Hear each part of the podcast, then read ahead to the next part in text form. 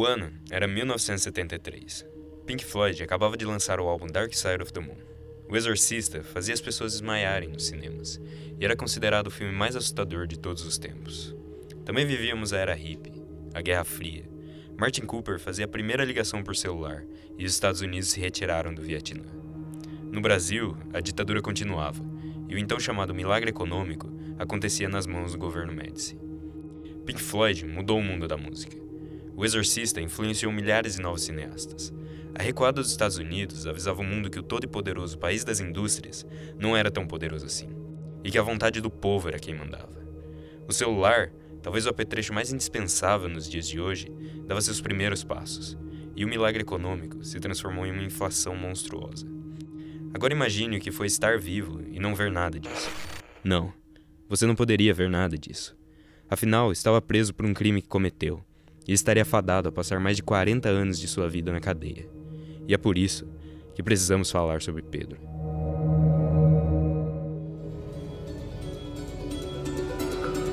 Pedrinho Matador carrega mais de 70 homicídios Pedro nas Rodrigues costas. Filho, conhecido como Pedrinho Matador, assassino frio e calculista, que já matou mais de 50 pessoas, Ele bate seu próprio recorde de matança. 16 em um só dia.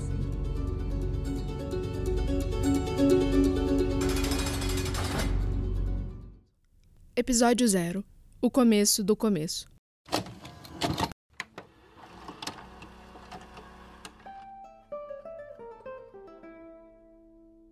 Dia 29 de outubro, uma sexta-feira. No mesmo ano em que Getúlio Vargas tirava sua própria vida e o time de Newton Santos voltava da Suíça, com um gosto amargo na boca. O sol nascia em Santa Rita do Sapucaí, e junto dele, um pequeno menino, Pedro, ou como prefere ser chamado, Pedrinho.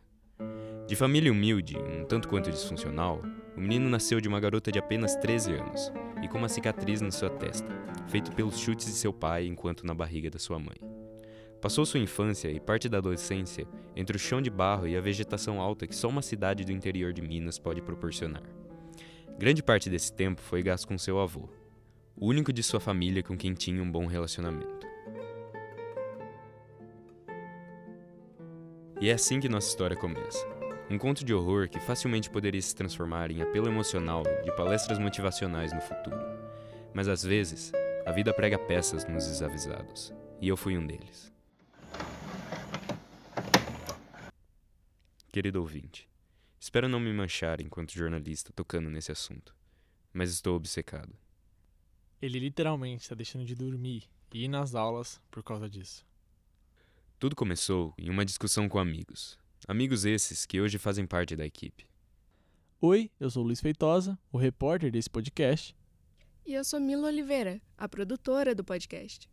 Estávamos na faculdade, onde a maior parte das minhas conversas com eles acontecem. E entre aulas e pausas para cigarro, paramos para conversar em um lugar conhecido por não ter onde se sentar o PCA. Não poder me sentar depois de uma hora e meia mofando em uma cadeira, ouvindo alguém falar sobre teorias do jornalismo, talvez seja algo bom para o meu corpo. Afinal, dizem que passar muito tempo sentado faz mal para as costas e até pode causar diabetes e hipertensão. Nunca me deu o trabalho de checar essas informações, que parecem ser uma hipérbole para o meu gosto. Mas de qualquer forma, é melhor prevenir do que remediar e ficar de pé por um tempo. Pessoas que eu nunca falei e provavelmente não lembrarei de ter visto depois que o café aterrissar no meu copo, transitam de um lado para o outro, com medo de se atrasar. Alguns são mais ousados e talvez imprudentes e continuam parados no lugar, deitados, cansados. Mas uma coisa é fato: o barulho de conversa não para. Eu e meus colegas continuamos firmes na fila. Não sei se aguentaria mais duas aulas sem um belo copo de café. Por isso, continuamos. Falamos um pouco sobre tudo: a vida dos outros, trabalho de faculdade, trabalho de gente grande, entre outras coisas. Até que, Vocês viram que o Pedrinho tá com um canal no YouTube? o que via sob meus olhos era o canal de Pedrinho, o mesmo que nasceu em Santa Rita do Sapucaí, no ano em que Getúlio Vargas tirou sua vida. Mais pra frente, descobri que aquele nem era o canal do próprio Pedrinho, mas foi o meu primeiro contato com ele. O que vi era um senhor já de idade, com cabelo bem curtinho e começando a grisar, sua pele meio morena, coberta de tatuagens. Todas as tatuagens em preto e com um semblante um pouco rústico, como se elas tivessem sido feitas por pessoas não muito profissionais. Embora seus olhos distantes tenham me dado um pouco de medo, ele tinha um jeito simples, como se fosse um tio de bar que você encontraria num boteco qualquer. Mas quando nos aproximamos, a história começa a mudar. Cicatrizes, marcas de dor e as tatuagens se transformam em discursos de ódios. Com o infame mato por prazer escrito em seu antebraço. Sou capaz de matar por amor no ombro. Caveiras, facas, símbolos de umbanda, cruzes e vingança riscam seu corpo do pé à cabeça. Mas ter muitas tatuagens não significa nada. Por mais que os estereótipos digam o contrário, ter tatuagens não significa que você matou, roubou ou até mesmo foi um traficante. Mas dessa vez significava. Dessa vez, talvez a primeira, os estereótipos estavam certos. O pequeno menino de Minas não era apenas uma história triste. Ele era um autodenominado justiceiro e vingador. Alguém que matou mais de 100 pessoas, sendo a maior parte nos presídios. Alguém que matou o próprio pai com 22 facadas. Pegou seu coração na mão, mordeu e cuspiu fora. Pedro, ou melhor, Pedrinho, era Pedrinho Matador, o maior serial killer do Brasil. Passou 42 anos na cadeia. Entrou em 1973, saiu em 2003, voltou em 2011 e, por fim, saiu em 2018. Agora está completamente livre, vivendo em Itanhaém, no estado de São Paulo, e fazendo vídeos para o TikTok, Kawaii e Instagram. Ao que tudo aparenta, está tentando mudar sua reputação como matador.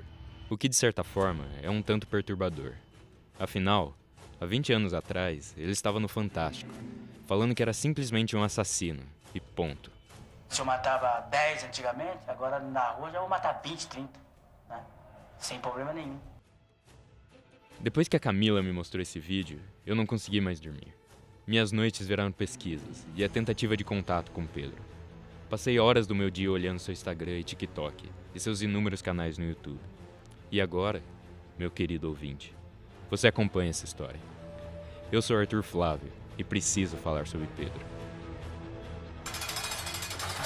O roteiro desse podcast foi feito por Arthur Flávio, a edição por Luiz Feitosa e a produção ficou com a Mila Oliveira. Os trabalhos técnicos foram feitos por Marcelo Urso e pelo Afonso Afonso.